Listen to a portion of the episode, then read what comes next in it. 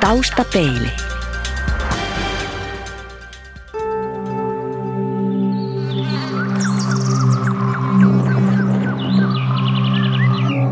Johannes Vuorinen Frogmindilta. Kuinka pelistudio Frogmind sai alkunsa?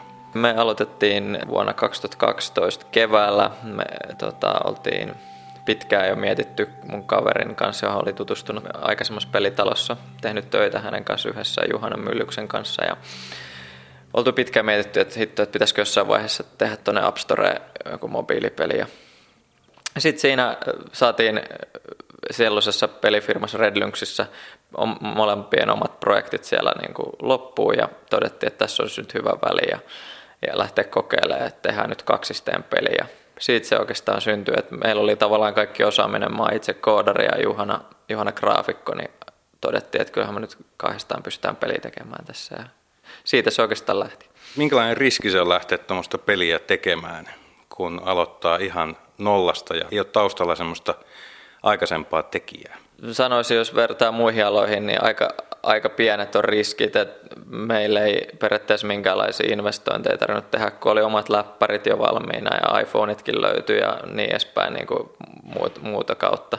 Niin tota, tavallaan niin kuin, eihän siinä paljon muuta tarvi. 100 euroa vuodessa täytyy maksaa Applelle siitä, että sä voit sinne julkaista jotain ja se itse julkaiseminen on ilmasta.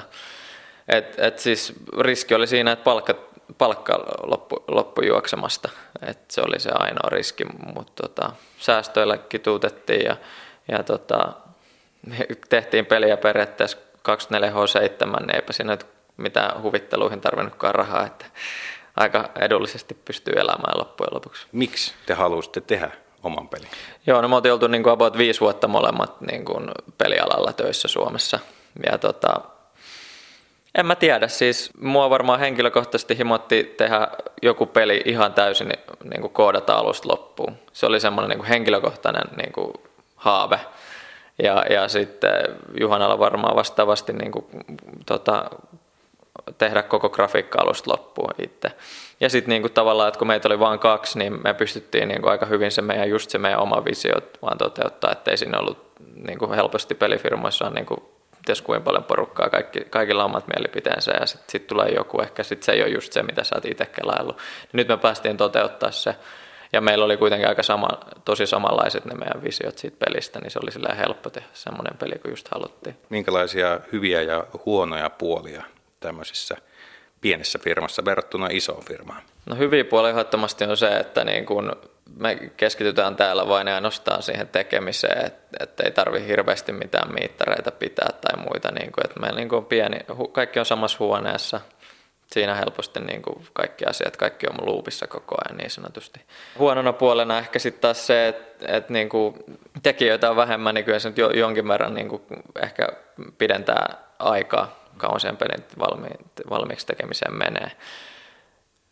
Mutta sitten toisaalta mä väitän, että tällä pienessä pelifirmassa se aika on niin kuin tehokkaammin käytetty, että onko on vähemmän sitä kommunikaatiotarvetta sun muuta, kun kaikki on niin kuin koko ajan ihan niin kuin selvillä kaikesta. Et tota, mä itse uskon, siis mä uskon tavallaan niin kuin pieniin tiimeihin vahvasti, että niin kuin me tehtiin kaksisteen toi Badlandi ja se meni tosi hyvin ja niin kuin mä nyt jatkossakin tehdään pienillä tiimeillä.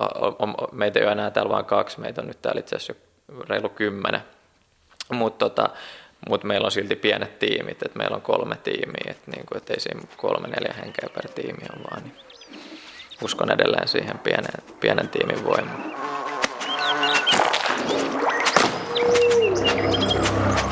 Onko teillä muuten semmoista ajatusta pitää mahdollisesti tämä firma muutenkin mahdollisimman itsenäisenä? Joo, siis kyllä me siihen pyritään, että me niin kuin pystytään jatkaa tavallaan toteuttaa sitä meidän omaa näkemystä. Että nyt meillä on tämä Badland-peli ja me halutaan niin kuin jatkaa sen, sen viemistä eteenpäin, että, että niin kuin meillä tulossa niin kuin uusia, uusia prokkiksia Badlandiin liittyen tässä.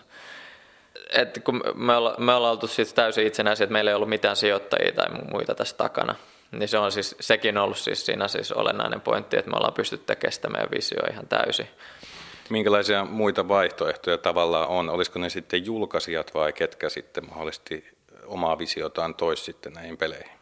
Niin, no siis julkaisija on sitten julkaisijat oli ainakin vanhassa maailmassa se tapa, mitkä tuli, mikä käytännössä aina tarvittiin, että saatiin julkaistua vaikka pleikkarille tai Xboxille peli. Mutta siis sitten App Storen myötä se muuttui se maailma, että nyt julkaisia ei enää tarvittu. Okei, jotkut edelleen käyttää julkaisijoita, mutta se ei ole todellakaan niinku pakollista, että se voi olla enemmänkin vaan, että okei, ne voi ehkä vähän rahoittaa sitä projektia tai sitten, tai sitten ne voi lupailla jotain ekstra näkyvyyttä ja markkinointibudjettia ja bla bla bla. Mutta ne ei ole enää niin tarpeellisia, että et pärjää myös ilman, ää, jos tekee tosi hyvän tuotteen tai pelin.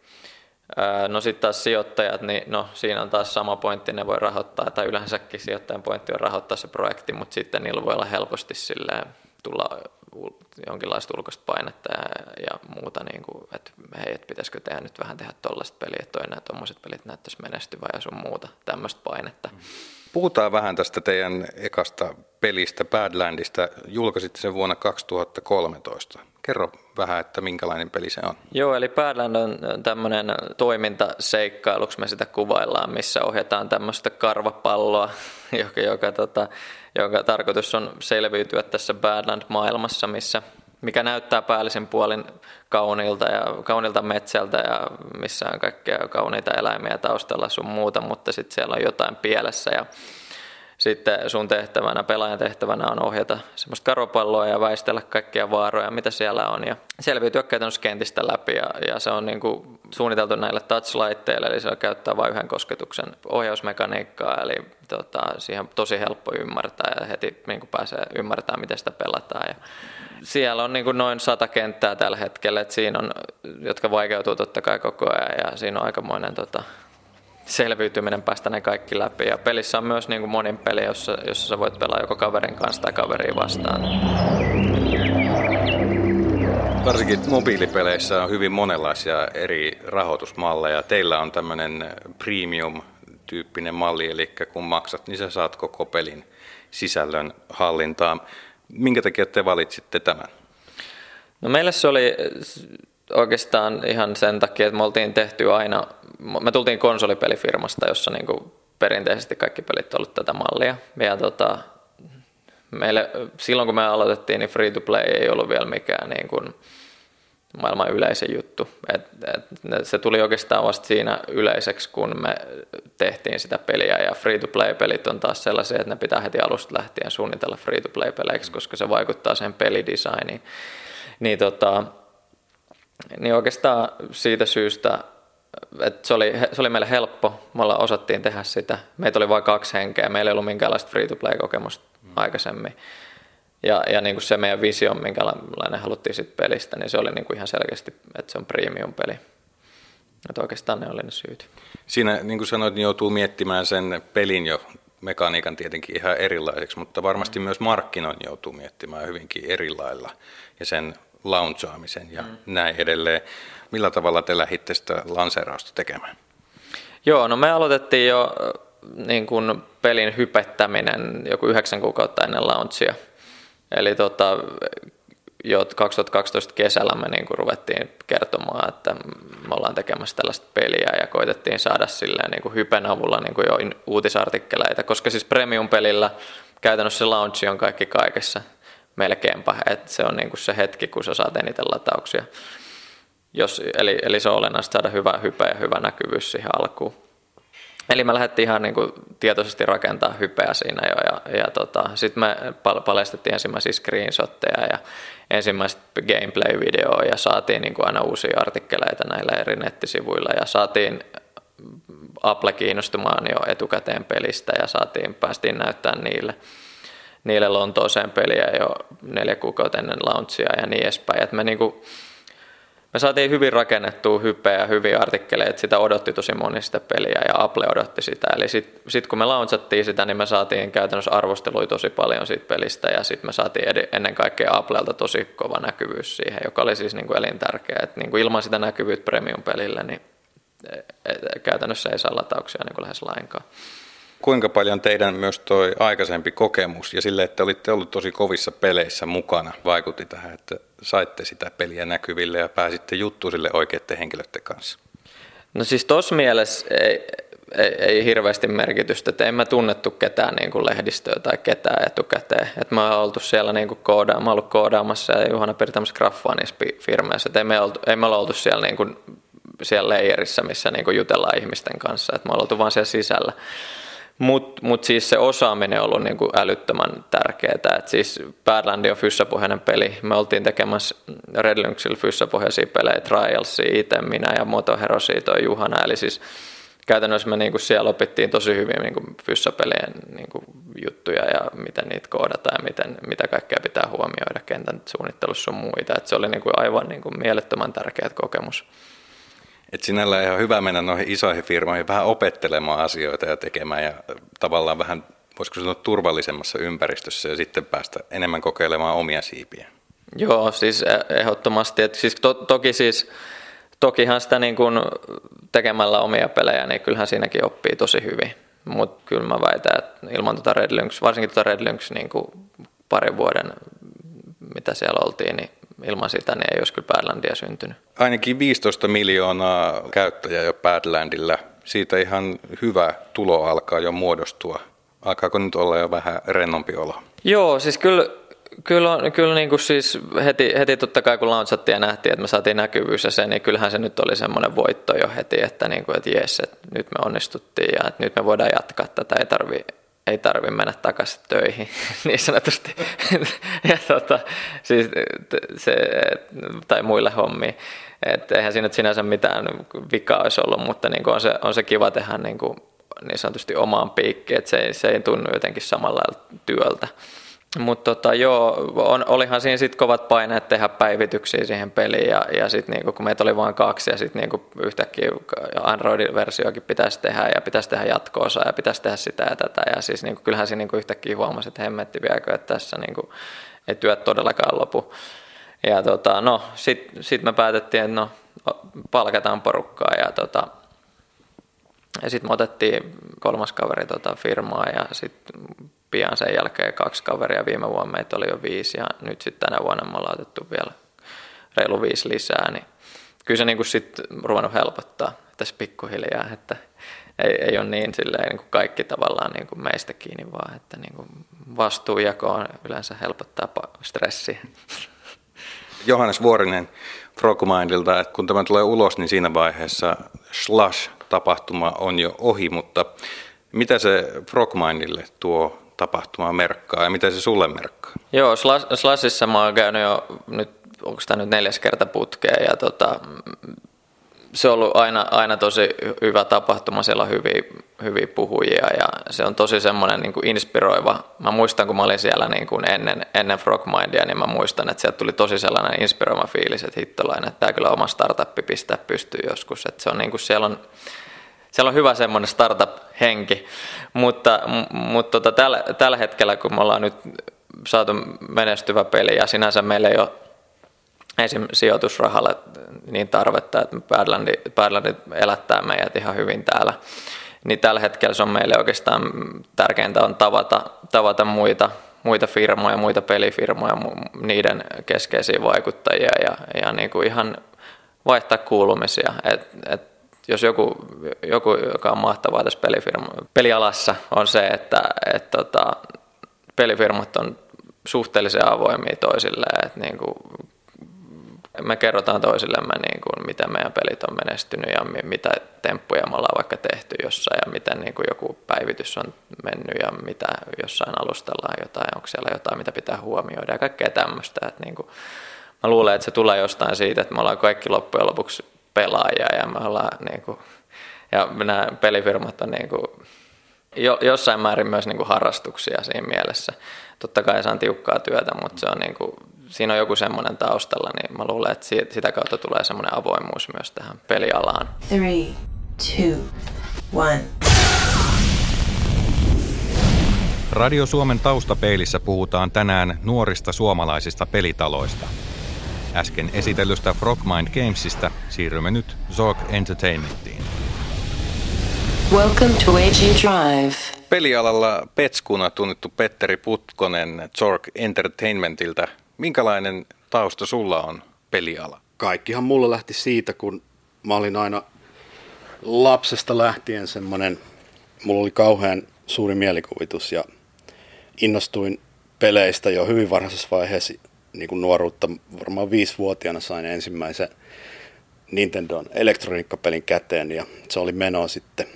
Niin tota, tuli hommattua kaikki nämä Commodore 64 ja Amigat sitten vuosien varrella, jonka jälkeen sitten ihan kunnolla kaikki konsolit, mitä ikinä vaan sain, niin piti saada. Ja tota, mulle se oli niin kuin eskapismia todellisuudesta, koska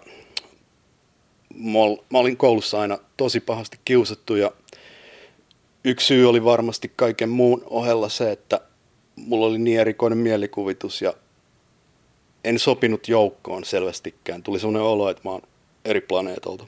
Ja tota, sitten kun mä täytin, olisiko ollut 16, niin heti koulusta ammattikoulun kun jätin kesken, kun ei maistunut sekään graafinen linja, ei vaan kuulostanut tai silleen, ei ollut mulle niin kuin sopiva ajatus istua painokoneen vieressä lopuikään, niin kohtalo päätti antaa sitten jostain syystä mulle avaimet heti sieltä lähettyäni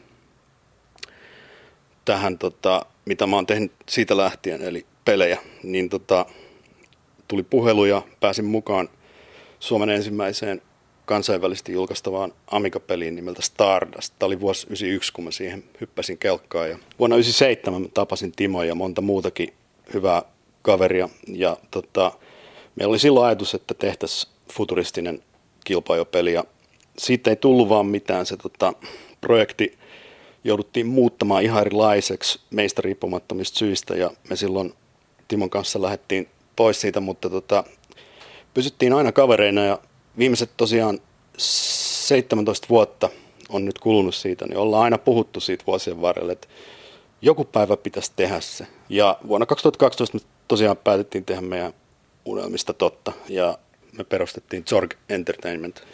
Ollaan siitä lähtien paiskittu kovaa työtä ja tota, tässä on nyt kaksi ja puoli vuotta oltu peliä tekemässä ja nyt se alkaa vihdoin viimein tosiaan olla niin hieno ja valmis, että tota, maailmanlaajuinen julkaisupäivä alkaa lähestymään. Nimeltään AG Drive. Joo, kyllä. Kerro Petsku vielä nopeasti, että mistä AG Drivessa on kyse? AG Drive on niin kuin futuristinen ajopeli, missä mennään ei satoja, vaan tuhansia kilometrejä tunnissa. Eli mä aina rakastin f jo vuodesta 1991, kun mä sen ensimmäisen kerran näin. Se avasi mun silmät silleen, että mikä on tulevaisuudessa mahdollista. Ja Wipeout vuonna 1995 näytti, että sen voi tehdä myös coolisti ja sen voi tehdä – oikeilla biiseillä, oikeiden artistien musilla ja ihan loppuun asti viilatulla logo- ja muulla designilla, että siitä tulee jossain mielessä ainakin mulle konkreettisempi ja aidomman tuntunen. Ja se oli se, mitä mä aina ihmettelin, että miksi kukaan ei ottanut niistä kahdesta pelistä niitä parhaita puolia, yhdistänyt niitä ja pistänyt sinne sekaan jotain omaa. Ja se on se, mitä mä aina halusin. Eli mun tavoite oli aina, että AG Drivella tulee olemaan oma sydän, ääni ja sielu. Eli sen sydän on se, millä rakkaudella se on tehty. Ja se näkyy. Sen ääni on toi täysin oma, ennen kuulumaton soundtrack ja kokoonpano. Ja sen sielu on ne ihan sille ominaiset featuret, mitä mä en ole nähnyt missään pelissä ikinä ennen itse, mitkä nyt tulee AG Drivessa ensimmäisen kerran olemaan jotta se todella erottuu joukosta. Niin tässä on varmaan in a nutshell, mistä AG Drivessa on kyse. Minkä takia sitten tuntuu, että tämmöinen pienempi oma pelifirma olisi se oikea ratkaisu tähän projektiin? No tuohon on lukemattomia syitä. Siis, äh, mä en olisi ikinä saanut myytyä missään firmassa tätä mun ajatusta. Ei kukaan olisi ollut, että joo okei, selvä homma Petsku, tehdäänpäs seuraava Wipeout tai seuraava f ei se olisi ikinä mennyt kaupaksi. Ja tota noin, mä en olisi ikinä voinut kerätä kaikkia, ketä mä tähän halusin mukaan. Mun koko uran varrelta ne parhaat mä oon tähän saanut. Niin tota, se olisi myös ollut mahdotonta. Niin kuin, tää on tosiaan semmoinen projekti ollut, että alusta asti niin erikoinen se tarina, miten tähän vihdoin päädyttiin 14 vuoden unelmoinnin jälkeen. Me alettiin sitä tekemään ja mä tosiaan on saanut kerättyä. Mulle tulee sellainen olo, että vähän niin kuin lapsi karkkikaupassa, että tekee oman karkkisekotuksen. Että tota, sain poimittua jostain syystä tosiaan mukaan kaikki, ketä mä halusin tähän. Ihan sama, mistä firmasta ne on, missä ne tällä hetkellä työskenteli, niin kaikki nämä henkilöt tuli tähän mukaan. Siitä huolimatta ulkoistettua työvoimaa on siis huomattavasti nyt tässä projektissa. Ja muun muassa aivan siis kirjaimellisesti ennen kuulumaton soundtrack tulossa. Eli meillä on noin kymmenisen muusikkoa tällä hetkellä kelkassa. Et sekin varmaan siitä tota, syntyi se idea siihen, kun ö, aikaisin joskus 95, kun Wipeout tuli PlayStationille, niin siinä oli makeeta esimerkiksi just se, että oli niin kuin muutama eri artisti. Vaikka ne olikin lisensoitui biisei, niin se oli silti hienoa. Ja mulle tuli vuosien varrella siitä sellainen ajatus, että mitä jos sais kasaan myös oman liudan artisteja, mutta sen sijasta, että ne olisi vain lisensoituja olemassa olevia biisejä, niin, kuin, niin ne olisikin ihan vartavasten tehty just siihen peliin, sitä peliä varten. Ja niinhän tässä on nyt käynyt. Et tota, Ari Pulkkinen tosiaan, joka on tunnettu Angry Birdsista ja Outlandista ja Trinestä ja monista muista hyvistä peleistä, mihin se on tehnyt audiotuotantoa viime vuosina, niin hän sitten rupesi johtaa tätä orkesteria ja on nyt kerääntynyt aika kiva liuta, tosi päteviä muusikoita meille, että siitä ei voi olla kuin ihmeissä ja iloinen. Minkälaisia huonoja puolia sä näet pienessä firmassa verrattuna semmoiseen isompaan pelitaloon? Raha on ollut suuri niin kuin ongelma, koska ei ole ollut sille kunnon rahoitusta kattamaan näin massiivinen projekti alusta loppuun. Ja tosiaan tässä on tullut tehtyä hyvin paljon henkilökohtaisia uhrauksia, että tuota, tämä oli niin erikoinen tämä, miten Zork perustettiinkin, niin mä tota, sain pesämunan muutamaksi kuukaudeksi siitä, että mä myin mun koko Transformers-lelukokoelman eBayssä ja lupasin kaikille ostajille vielä kaupan päälle niin nimensä pelin kreditseihin, mistä mä pidän kiinni ja saavatkin nimensä sinne. Ja tuota, Timo käytti kaikki säästönsä ja paljon on uhrauksia tehty ja löydetty sieltä sun täältä apua aina hetkellisesti – saatiin jopa niin kuin vähän isompi rahoitus sitten yhdessä vaiheessa projektiin, mutta tämä on tosiaan niin massiivinen tota, tuote, niin kuin mä olin sen visioinut silloin aikanaan jo, että tämän tekeminen on osoittautunut tietysti hitaaksi ja tota, raskaaksi hommaksi, että tota, nyt vasta kun on jo kaksi ja puoli vuotta mennyt, niin tämä alkaa nyt olla purkissa. Tällä viikolla on Slash. Oletteko te siellä keräämässä vielä loppurahoitusta?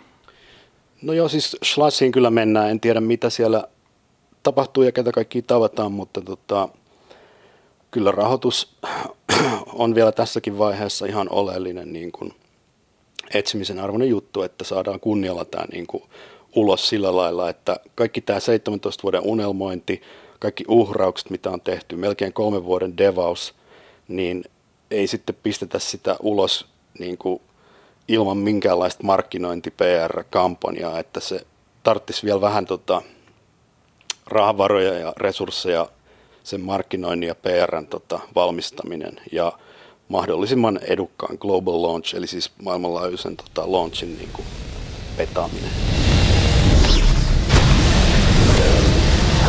Tuossa puhuttiin aikaisemmin Frogmindin Johannes Vuorisen kanssa näistä erilaisista rahoitusmalleista eri peleissä. Heillä on tämmöinen premium-tyyppinen rahoitusmalli, eli kun maksaa pelistä tietyn summan, niin se tulee lähestulkoon ainakin kokonaisuudessaan se koko paketti siinä.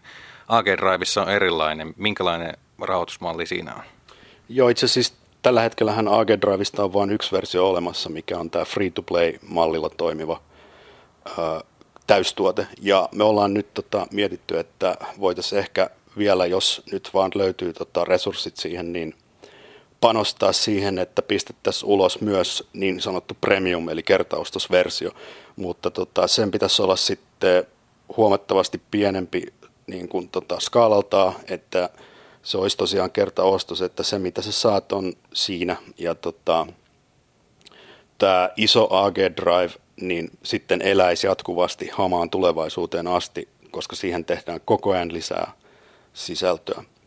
Että tota, tällä ensimmäisellä versiolla, ainakin free-to-play-versiota, niin tähtäimessä on, että olisi kaksi maailmaa pelissä. Meillä on tällä hetkellä niin kuin maapallo siellä ja yksi alien-planeetta niin kuin varhaisessa vaiheessa, ja niitä olisi sitten todella niin kuin osuvaa tehdä lisää tulevaisuudessa ja kaikkea muutakin. Mutta tosiaan niin tämä free-to-play ja premium niin kuin versio on, on mielenkiintoinen ajatus nyt tällä hetkellä, että saa nähdä mihin tulokseen ja millaiseen tota, ratkaisuun me kohta päädytään sen suhteen. Millä tavalla tämä vaikuttaa siihen itse julkaisemiseen? Se onkin hyvä kysymys. Tuossa on paljon sellaisia juttuja, mitä ei moni ole tosiaan joutunut pohtimaan, kun yleensä pelistä tulee vain joko tai premium tai free-to-play-versio. Että tota, se, miten sitä kauputellaan sitten kutakin versiota, onkin hyvä kysymys. Ja mä en tuohon voi nyt vastata vielä niin selkeästi, kun on vielä kaikki vähän auki, mutta tota, voidaan palata asiaan tässä lähitulevaisuudessa. Mutta nyt tällä hetkellä tilanne ainakin on se, että Ake Drive on julkaistu Uudessa Seelannissa tämmöisenä niin sanottuna soft launchina, eli yhteen vyöhykkeeseen tai yhdellä vyöhykkeellä se on julkaistu nimenomaan free to play, eli sitä pystyy pelaamaan ihan ilmaiseksi vaan lataamalla sen. Minkä takia Uusi-Seelanti ja minkä takia tämmöinen valinta?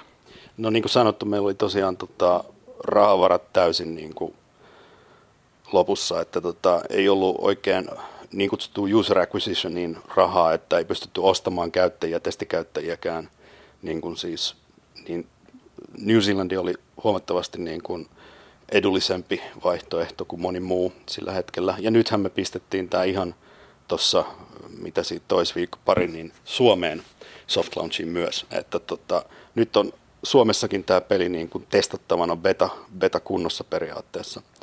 Ja tota, saa nähdä sitten, tuleeko se seuraava launch olemaan se itse worldwide global launch. 17 vuotta on kulunut ja hillitön määrä devausta ja unelmia on tässä kiinni. Vielä ei koko maailmanlaajuista tämmöistä lanseerausta ole tapahtunut, mutta tämänhetkiset nämä soft launchit, niin niistä tuntuu olevan järjettömän paljon innoissaan tuolla maailmalla. Urheilija kysymys, miltä nyt tuntuu? No kyllähän se tuntuu aina hyvältä, kun saa niin kuin hyvää palautetta. Että tota, toistaiseksi ollaan oltu tosiaan onnekkaita, että siellä on niin hyvin vastaanotettu toi. Ja tota, noin, eritoten just niin kuin meidän visuaaleista ja äänistä on niin kuin paljon saatu kiitosta. Ja tota, tuntuu siltä, että ollaan saamassa sekä F-Zero että Wipeout pelifanien huomio, mikä oli just se, mitä mä aina haaveilin että siinä parhaimmassa tapauksessa voisi käydä. Ja tässä on tosiaan kaikista vastoinkäymisistä ja haasteista huolimatta niin ollut muutamia ikimuistoisia hetkiä tässä projektissa. Ja tota, yhdet niistä oli nämä pari kertaa, kun pääsi näyttämään tätä uudelle, joskus jopa isollekin yleisölle ihan livenä, niin me esimerkiksi tuolla Pocket Gamer Connects-tilaisuudessa osallistuttiin viime hetkellä, kun mä olin saanut sunnuntain kuulla ja tietää, että siellä on joku kilpailu, niin mä maanantaina menin sinne ihan niin kuin pääkolmantena jalkana taksilla, että pääsekö vielä mukaan. Siellä oli joku 55 eri developajaa niin kuin näyttämässä esittelemässä tuotteitaan tuomaristolle ja kansainväliselle medialle. Ne oli kokoontunut niin kuin pöytiin. Sulla oli kolme minuuttia aikaa per pöytä näyttää sun tuote ja illan lopussa kolme parasta palkittiin. Ja tota, se hetki, kun meidät valittiin koko illan voittajaksi, oli kyllä, no se lämmitti sydäntä, että tota, tuommoiset hetket on niitä, jotka sitten saa kaiken sen vaivan näön ja haaveilun ja työn tuloksen, niin lopussa sitten tuntumaan sen arvoselta. Yle.fi kautta taustapeili. Yle. Radio Suomi.